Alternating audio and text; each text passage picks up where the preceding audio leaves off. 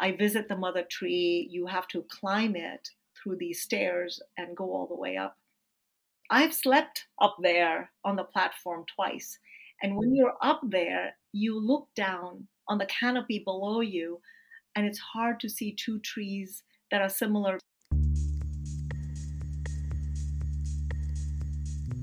This is The Butterfly Effect, a podcast that shows the big impact a small action can do. Tali Orad is talking to those special people that make a difference with nature and trees. Welcome, everyone, to The Butterfly Effect. My name is Tali Orad. I'm your host and your butterfly here. My special guest today is Niyanta Spelman. Niyanta is the founder and C E O of Rainforest Partnership, an impact-driven international nonprofit that uses the power of community-centered collaboration to protect rainforests, critical component in the global climate crisis, in some of the most critical places on Earth for biodiversity and climate. Founded in two thousand seven, Rainforest Partnership works to solve the challenge of deforestation by centering the needs of those on the front lines of rainforest, indigenous people, and local communities, to create effective and long-lasting conversation outcome. In twenty twenty-one alone, the organization's efforts led to durable protection and restoration of one point one six million acres of rainforest in Peru, Ecuador, and along the Peru-Brazil border. A native Tanzania, Niyanta attended boarding school in India and received a B A from the University of Texas, Dallas, and an M P A F F in environmental policy from L B J of Public Affairs. Prior to founding Rainforest Partnership in two thousand seven, her career path included work at the first lobbying firm in London, leading management consultancy, and working with Texas environmental agencies as part of legislative agency. Welcome, Niyanta, to The Butterfly Effect. Thank you so much, Tali. Lovely to be here. I would love for us to start with the forest. What is the role of the rainforest in our ecological system? So first of all, you know, this green planet that we live on, it was a barren planet like others, right? Mm-hmm. But it was once the greening happened, the trees came and created the climate that we have today, that we have this blossoming of humanity and everything else that coexists with us. Mm-hmm. But today, these forests, they make up just three percent of the surface area of our planet, and yet they're so disproportionately important to the uh, well-being of our humanity. And that's because they regulate our climate, they regulate our water cycle, they hold more than fifty percent of our biodiversity, mm-hmm. they provide our, um, they're sources of our medicine, they are sources of livelihood.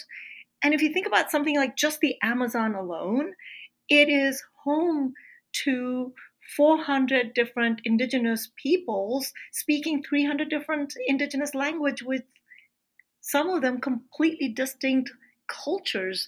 And so the sort of human and cultural diversity as well.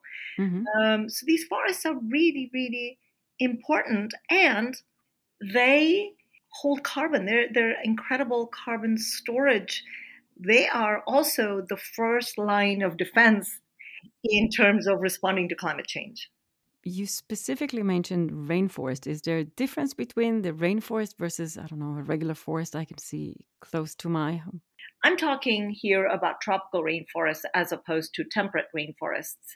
You know, we have temperate rainforests. Um, they're gorgeous. They're beautiful. You have these amazing towering trees with a lot of sheer volume, uh, but they only have a few species of trees. Like what you have, if you've ever been to Washington or British Columbia and gone along and looked at those amazing temperate rainforests.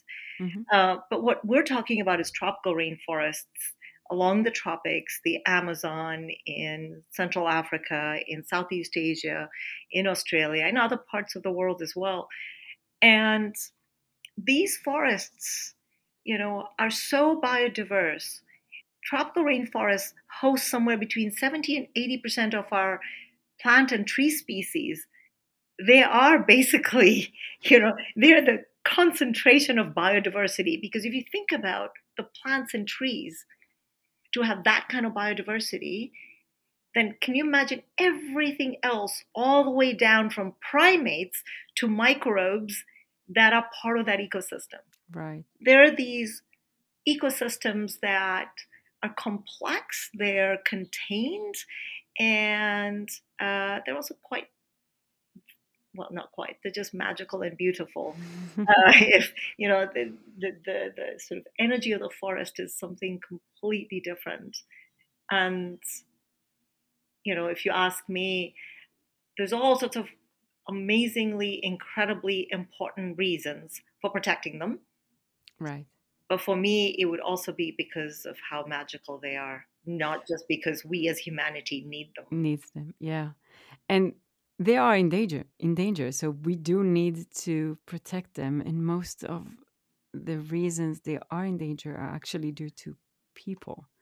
So in my lifetime, and I like saying this because you can't see me now, but in my lifetime, nearly my lifetime, in the last sixty some years, we have deforested half of these tropical rainforests.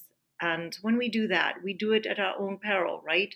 To me, it's like we're sitting on the very branch that we're cutting, uh, cutting off. So why, why are they under threat? Why do we cut them? It's all sorts of different things, and depending on the place. It is because we want to put massive cattle ranches. We want to take the forests out and, you know, replace them for grass to feed cows.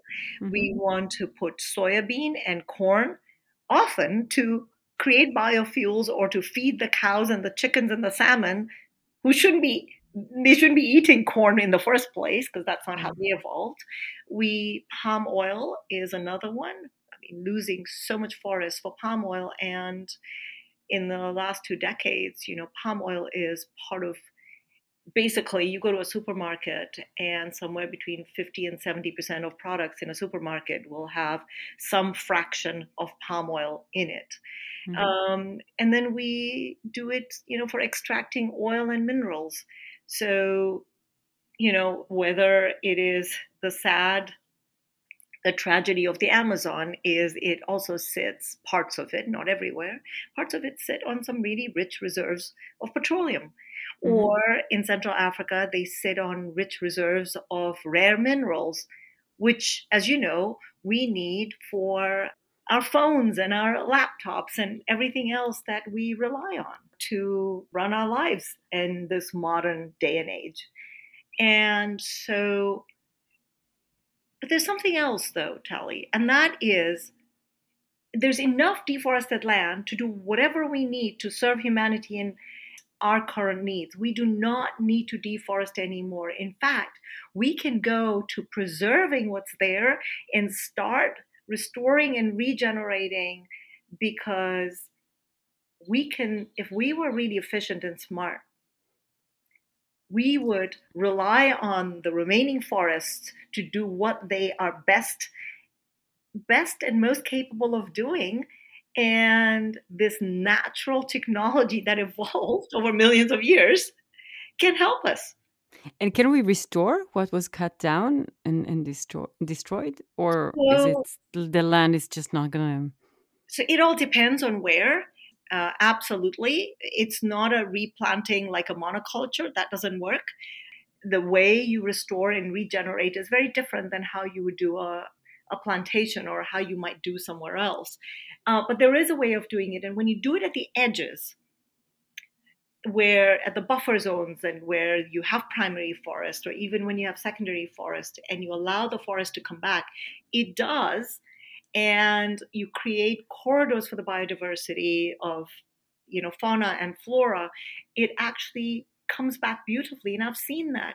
Now, there are some places where it won't, because the soil actually turns into laterite and it basically will not. It will take, you know, I don't know, thousands to tens of thousands of years for that mm-hmm. soil to, ch- the mineral composition to change now that the forest is gone, to start again. But at some point, it can.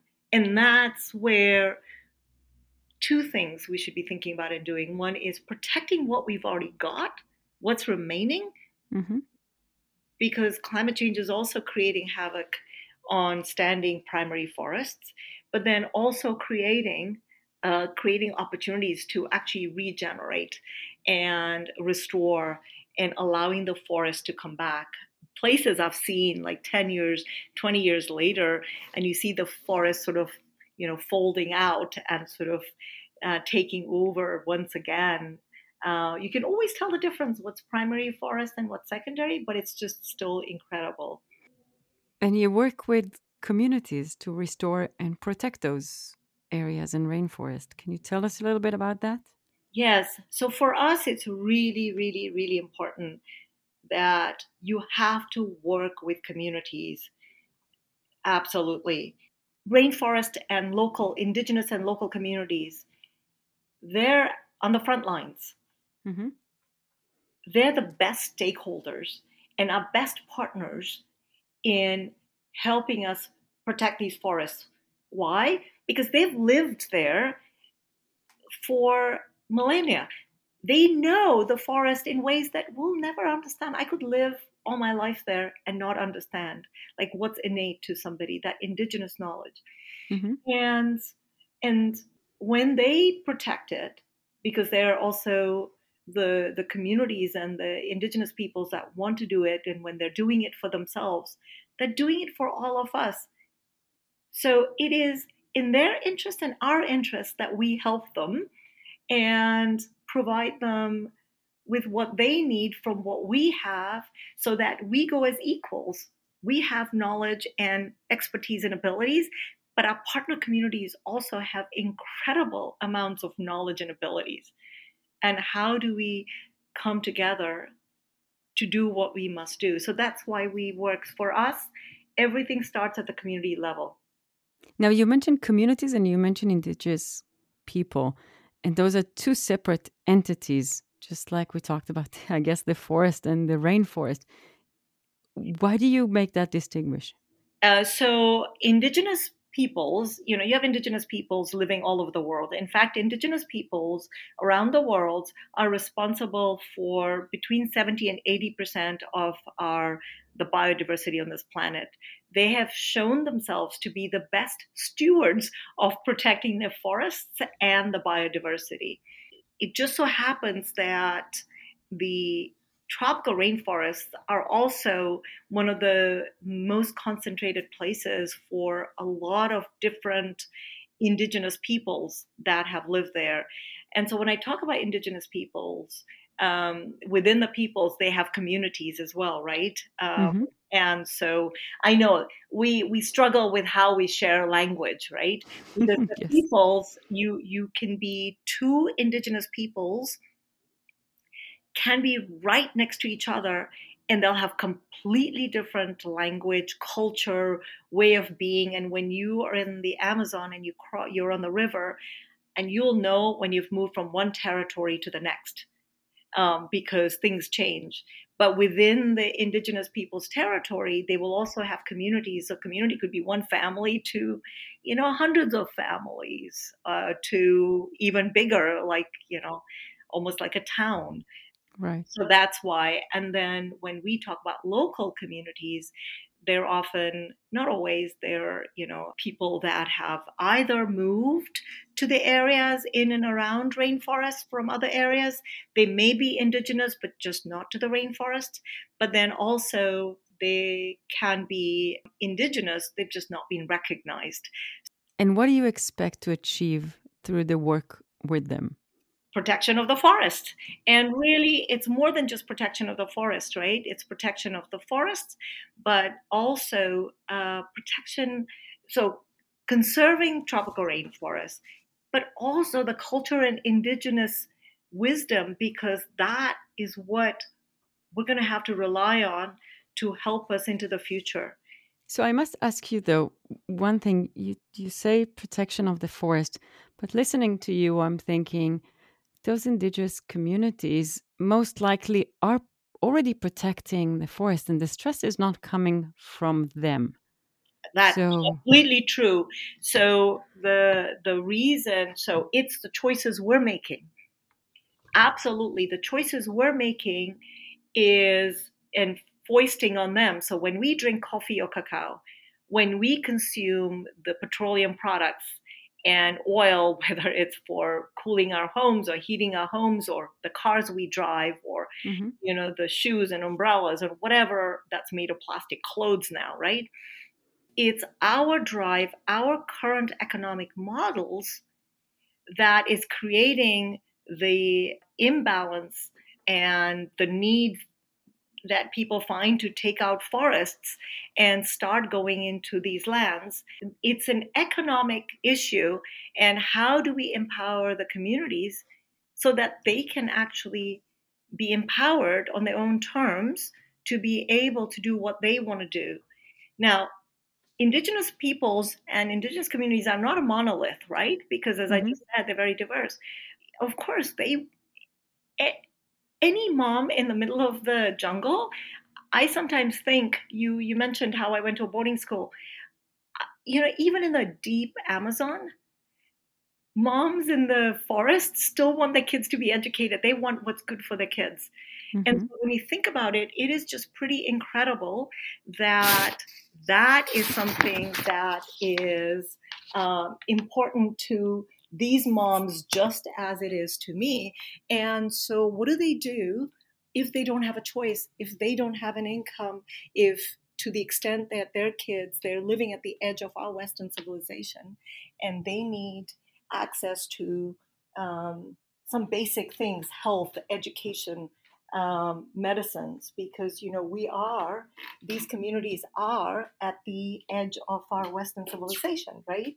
Right. And so, um, yeah, if we left our Indigenous peoples and communities on their own, um, but also provided them, so this is a philosophical question. Why are we asking them to adapt to our way of living? I mean, seriously, we should be, our lives depend on them succeeding, protecting their forests. And I say this to them when I'm in meetings, that we should be supporting you in doing what you're doing. Why is the burden just on our, you know, partner Indigenous communities to go protect something that's not just for themselves, but all for all of us? I mean, seriously, right? Right, right. Yeah. And and why are we asking them to adapt to our Western way of living and being, and sort of um, uh, contort themselves to become part of our global economy? I'll, I'll give you an example. Mm-hmm. You know, there are people who will say, oh, we love working with a community. We have worked with them on ceramics or handicrafts, and there are some unique ways of doing this. And it's mm-hmm. like, oh, these communities don't understand. You know, we need things in quality and quantity of a certain kind. And then what happens? It's like, okay, we're going to take your Indigenous knowledge, your expertise in uh, crafting something that's beautiful, could be museum quality, and then we're going to sell it. But, oh, in a year, um, we've moved on because our tastes moved on. And now you're on your own after a year. It's like, you have to figure out how you're going to do this on your own. But you're living in the middle of the jungle. You're not part of a global economy. And why are we asking that? Now, that's at the simplest level, right? Yeah. And and when you talk about, uh, you know, taking out of forests and then saying, oh, we'll give you jobs, and we'll give you jobs taking, extracting oil. In every community that's been affected, all they've seen is devastation after. So few people had a lot of money for a while. The money came and went, and then the forest could not sustain them anymore. So a forest, that's their pharmacy and their, you know, supermarket, your food and, mm-hmm. and traditional medicine. And, you know, you cannot support yourself anymore because your waters are poisoned, your forests have been deforested, you know, destroyed. And then what do they do when that comes to that point? Do they leave, or they try to find a different section in the forest? So that happens, or a lot of folks move to the cities which is, you know, it depends on your point of view, right? For a lot right. of people, it is like, oh, we're we're this whole idea about civilizing, giving opportunities. I mean, you hear that all the time. It's like, have you asked the folks what they want? And and you know, things are very different now. I mean, young people in these indigenous communities, they have satellite ac- access to internet sometimes. Mm-hmm. There, if you go to a school, they will have similar, I mean, not to the same level, but you will have, you know, books and pens and learnings that you will find in a school somewhere else. Right. Yeah, this is, this is all not easy, but... Yeah. Really, it's like, how do we partner? How do we really see our partner communities? How do we see indigenous peoples as the true stewards of, of tropical rainforests and help them protect them? Seems like you spent a lot of time with them. And I'm just curious on what values did you learn from them that you feel like you can share and and bring to the Western world, people that think of that global economy and values of community. You know, there are folks who will say that we are the forest. They're part of that ecosystem and they see it and know it. They understand their connection to nature. You know, if you think about, so three percent of us globally mm-hmm. live in, I mean, we who live in cities, We cities make up three percent of the surface area of the planet. And, you know, fifty-five percent of us now live in um, in cities. And um, it's going to be, by twenty fifty, it'll be seventy percent of us. Mm-hmm. But we need these, these forests to thrive, and the people who are living on the other three percent and, you know, protecting the three percent. We need to understand how they're connected with nature. What does it do when your life and your being is so connected that you see the effects that your actions have on your surroundings? We're very, very disconnected, right? Mm-hmm. Um, it gets really hot. Um, you turn on the air conditioning and you disappear. If it rains, you know, you deal with it. And we don't ask. Um, but if we started paying attention, it's a feedback loop, right? Yeah. Nature is sending us a message. It's sort of screaming at us in a way. But we're so removed that we don't see the warning signs. And so, you know, could we be better tuned in to what's really happening? And can we be turned, tuned in if we're not in the forest, if we're in our concrete jungles? We can, because, you know, I look at my garden, which is very biodiverse. Mm-hmm. Um, it's an urban garden, right? I live in Austin, Texas. And, you know, I have probably a few hundred species of plants uh, in in um Uh, ten thousand square foot lot in Austin, Texas. Yeah. Um, and, you know, what does it attract? I watch the birds it brings. I watch the butterflies it brings, the beetles and, you know, all sorts of creatures that it brings. I can watch. And what my garden does is very different from the next door person's, which is just lawn. It's monoculture, right? Right. And what does it do? You know, we have more shades of, a human eye evolved to see more shades of green than any other color. Mm-hmm. You know that. Yeah, yeah. So think about it, right? There's a reason. It's, you know, we can connect, find a tree, find a little garden, find the botanical garden, find, you know, um, uh, create a little patch and then just observe and watch. And we start watching the natural world. You know, the one thing that I would like us to do is, how do we find the way where standing forests and their economic value through products, services, innovations, and much more that come out of standing forests far outweigh the destructive forces that would cut these forests, that, that you know, um, destroy the forests, because it's thinking and looking at it differently. How do we ask our partner communities, how do we ask the indigenous people who are living in the forest, you know, how would we solve something? How do we, how do we see nature for the innovations it can provide? Uh, it's fascinating to be in the forest. I mean, seriously, I would say, because I spend time in the forest and I always look, I have found also creatures in my own garden and behaviors that I had not observed before. It's around us. How do we see, you know, innovation can come in so many different ways. And so this natural technology that is our tropical rainforests that evolved, and plants and trees themselves that evolved over millions of years, you know, how can it inform us? Yeah.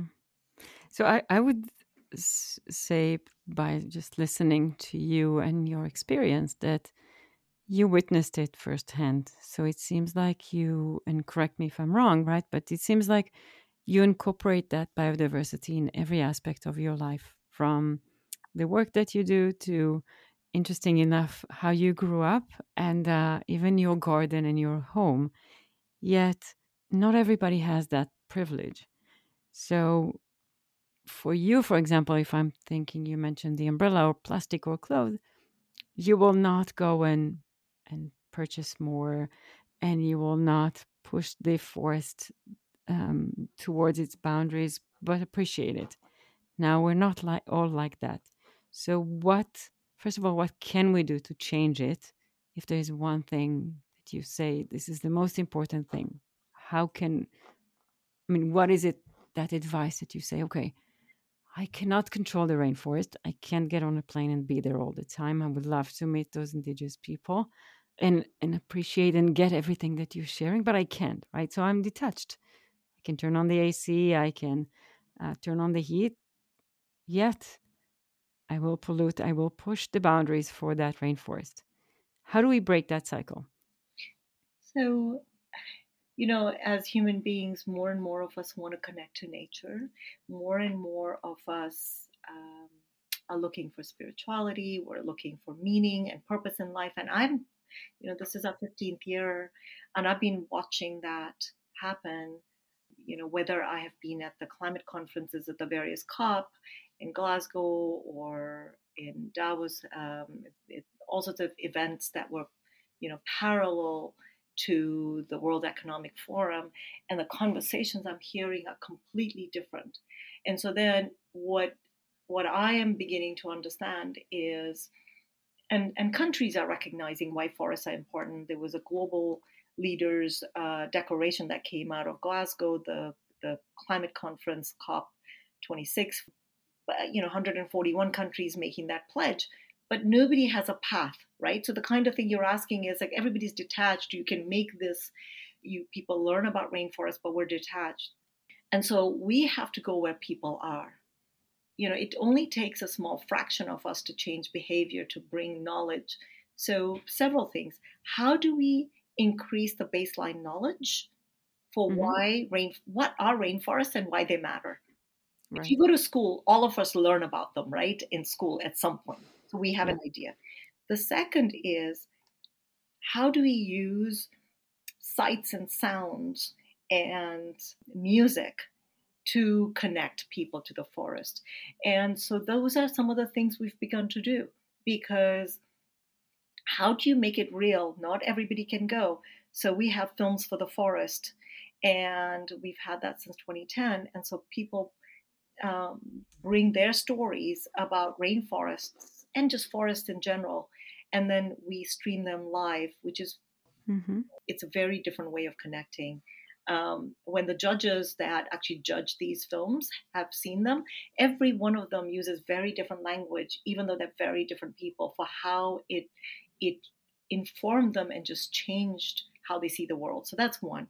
The mm-hmm. second is, the goal is, how do we get tens of millions of people to eventually hundreds of millions of people to connect through music, which is a universal language, mm-hmm. and take these forests and their stories and what they are and how important they are to where the people are, meeting them where they are.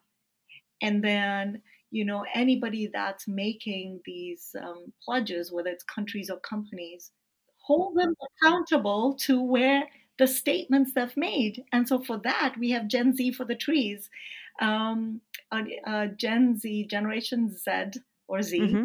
focused yeah. initiative. And they're looking at all the commodities, and they are, you know, getting ready to hold people accountable. And then find ways for the indigenous people to be on the platforms where they can tell the story. Because in this connected world, that's exactly what we can start doing. So whether you're sitting in Tel Aviv or New York or Delhi or Lagos or Singapore, you can tune in and listen and connect to a powerful indigenous twenty-year-old or a powerful indigenous leader that's sixty. And basically, mm-hmm. giving voices, connecting. And my vision in two thousand seven was actually this network of rainforest partners all over the world that were joining hands, you know, supporting yeah. Yeah. The, you know, the, the, the yes, that's beautiful. Rainforest. Yeah. So you talk Can about you share- effect, you know, that's basically it, isn't it? Yeah. Can you can you give a voice? Can you share one of the stories? Okay. I will tell you the highlight of my highlight probably. Um, so in May, I went to Ecuador. It would have been in almost, so um, my last visit was in twenty nineteen, July, August, to go to Ecuador. And then, of mm-hmm. course, we went to into the pandemic. And so everything was happening remotely. I'll tell, I'll share two stories actually. And it was a great trip because that was my way of connecting back and recalibrating. And I went to five of our communities, four new communities that we've been partnering with during the pandemic, and the women in those communities uh, with agroforestry projects where they lost an income uh, completely. And it's like, we were trying to figure out how do we How do we support them, because the the the pressures, deforestation pressures, increased. Uh, people coming in, chopping down trees, and all sorts of mm-hmm. things happening. And so, you know, connecting with these communities was amazing. But there's a tree, the mother tree, like in the film Avatar. You know, there are these trees that are um, above the canopy, and there is a mother tree in Sani Isla, our partner community since two thousand ten. I visit the mother tree. You have to climb it through these stairs and go all the way up, and uh, about ten stories, one hundred thirty feet, I think. Mm-hmm. I've slept up there on the platform twice. And wow. when you're up there, you look down on the canopy below you, and it's hard to see two trees that are similar because that forest is that biodiverse, right? And it's just an incredible forest. And there's just forest every direction that you see. So I'm talking about it, and the community would call it the tower. And I was like, you know, five years ago, we had this discussion. They have an eco lodge. I was like, why do you call it the tower? You're saying, welcome to the tower. We're going to go to the tower. But the tower, this metal tower, it's like a ladder that only you're, you use the ladder to get to something. Yeah. You don't visit the ladder. You visit right. whatever, or you go. And I was like, you're visiting the tree, and it's the mother tree. And they said, Mama Yura. And I was like, I didn't know that the mother tree, they referred to mother tree as Mama Yura. And everybody started talking about Mama Yura at the General Assembly on the Sunday. Right. And and I was like, okay, how many people have gone to the mother tree, to Mama Yura? And most people hadn't. And I said, but all these people from around the world come to visit and spend time in Sani Lodge, which is our Sani Isla community, has this community-owned, operated, and managed eco-lodge, which is pretty amazing. Mm-hmm. It's helping them protect the forest. And I was like, how many of you visited? I said, people come. And I was like, okay, our partner, so our project is with Sani Warmi, the women, women's group. And I said, what about the women in Sani, of Sani Warmi? And like three women had visited it. And so we made an agreement that everybody in Sani Isla would get to visit it. So what you have to do is you have to go in a canoe, and then you have to walk, and then you climb. Mm-hmm. And, and the kids especially. Uh, so they get a sense for what what their territory, their community-owned territory that they know so well looks like when you go on top and look at it from up there. From above, yeah. When you're like between heaven and earth, that's what one of the community presidents had told me once. It's like when you're up there, it's like being between heaven and earth. How will this now change their perspective for the women, the kids, and everyone else who gets to see, like, Sani is community-owned territory, you know, one hundred twenty thousand acres, I think it is, mm-hmm. their own land that they know so well that they coexist with in harmony.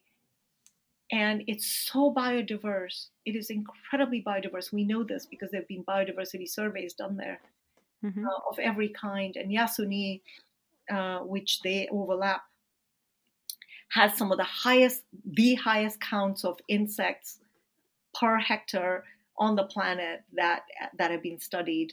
Um, and they could be other places, they just haven't been studied. And, mm.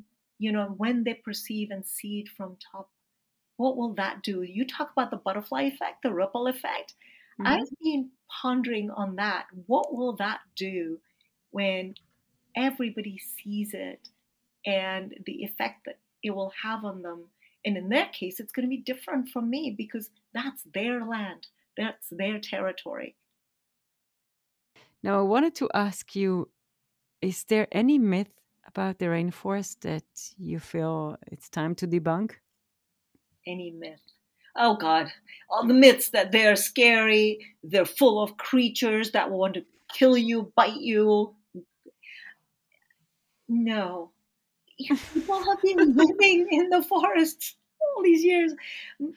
So many of my community members don't wear shoes, don't wear boots. Now, does that mean occasionally you would, if you're not careful, you could get bitten by the bullet ant, which will hurt for twenty-four hours. They're big, or poisonous snakes. And I have stepped over the most poisonous snake uh, and was famous for three days because I did at night, actually on my way to sleep at Mama Yura. And I didn't see it because I was carrying a pillow and I had a flashlight oh that wasn't working properly. Uh, there's a whole story behind that. And you know, we're spooked by these things, but it's our imagination that is, things are scarier because of the imagination. We think they're bugs and, you know, all sorts of creatures. I've never seen an anaconda. I've never seen a jaguar. I'd love to. Um, you know, I grew up in East Africa. I've done a lot of safaris, right? As a child, I grew mm-hmm. up in East Africa and Tanzania. Snakes, I used to be afraid of snakes. We've had snakes in the garden, snakes, snake in the bathroom once, you know, we have all these stories. I've spent time in India, you know, cobras, very poisonous. I almost stepped on a cobra once when I was sixteen, a baby. um, and, you know, um, literally with dishes on my, ha- uh, in my, in my hands. Seems like you have a bad luck with snakes, keep on no, stepping on them. Listen, I haven't stepped, right? That's not how I'm meant to die. That is not, right. You know, snakes don't want to bother us. They they mind their own business. We mind ours. It's only when we're encroaching in ways that we shouldn't be, right? And I think yeah. that's what we don't understand. And these all these myths. But I also understand it's not for everybody to go to the forest. Um, uh, but yeah, they're just beautiful, magical places. So we should just embrace them, embrace their bi- biodiversity. And if we feel we are not sure, just leave it alone. Don't try to poke it. Exactly. And, and experience them from afar. And yeah. I'll happily share with you the forest energy and you know, uh, if we protect them, because they, you know, it's a matter of reciprocity. The forests, you know, every time we take a breath, that oxygen has circulated through trees all over the world, but certainly from these tropical rainforests, because just the sheer amount of trees that exist there. And, uh, you know, when we get rain, let's thank them. If you pick up the water at the coast of California or in the U K, and you pick up the water and you look, it has chemical markers from the water that came out from the Amazon River. And, you know, we live in a very connected, on a very connected planet, whether it is the air we breathe and the oxygen uh, that's been circulated by these trees, or it's the water. And trees make their own rain. Amazon makes its own rain. And so the more we understand the role they play, the better off we're going to be, because we will, when we understand how critical they are, because we take them for granted. Mm-hmm. And once we understand, we will, there will be reciprocity in a very different way. Uh, and so that's what we have to do, right? As the voice for the trees, what is your final message? So the U N says we have less than ten years left to deal with the dual existential crisis of biodiversity and climate change. Mm-hmm. Tropical rainforests are absolutely the best natural solution that we have. Just one thing I want people to remember is, while other technologies come into play, why do we, while we shift to zero em- emission technologies and electric cars and carbon negative technologies, we absolutely must do everything we can to protect standing forests first, and then start regenerating and restoring them so that our planet can continue to support humanity and everything else with us. Not everybody can. Most people mm-hmm. have to deal with their daily lives, getting food on the table, shelter on their head, educate the kids. But there's enough of us that can say, we're ready. We hear the call of the planet. We hear the call of the forest, and we're ready. And to any of them, I invite them to be the ones we've been waiting for, because we are the ones we've been waiting for. Okay, so we talked about all the trees and the biodiversity, and now I'm going to try to do the exact opposite, and I'm going to ask you for one favorite tree. My favorite tree is Mama Yura, because I am very connected to Mama Yura, and I can connect it to connect to it here when I'm sitting here. And I can place myself on the tree and connect. And here's the funny thing. If you keep this, as if people listening to the podcast, when I do that, there are people who have said to me, they can hear the forest, they can see it. I mean, I've seen people go dreamy and start describing what they're seeing. I have heard people describe the bird, the sass, bird song they're hearing, or yeah. the smell they're getting, or suddenly they're getting very warm on a cold day. So I find that really interesting. I think of that all as laws of physics. It's just laws of physics that we haven't quite understood yet. I love it. Thank you so much, Niyanta, for, for sharing the value and love and appreciation to the rainforest with us. Absolutely. I speak literally, I thank and I speak for our forests, our planet, all the people who work on protecting these forests, and people who live in and around these forests. And by the way, I'm not the only one, but I'm one of them that is speaking for them, because we have to give voice to those that don't have voices now. And our very, um, our planet and everything that coexists with it, humanity and everything else that coexists with us, for it to thrive, survive and thrive, mm-hmm. we need to do that. And so, yes, thank you yes. on behalf of our forests and our planet and our partner communities and uh, everybody that works with me and around the world. Uh, thank you. Thank you. And thank you everyone for joining me today. We are all beautiful butterflies, each in his and her individual ways. I wanted to thank you for joining me today in this episode. I really appreciate you coming on this journey with me, and I hope you can join me next time. And remember, it only takes a small action to make a big difference. Be a butterfly. And that's all for this episode. Thank you for joining us today. Please subscribe to hear more of our stories of change.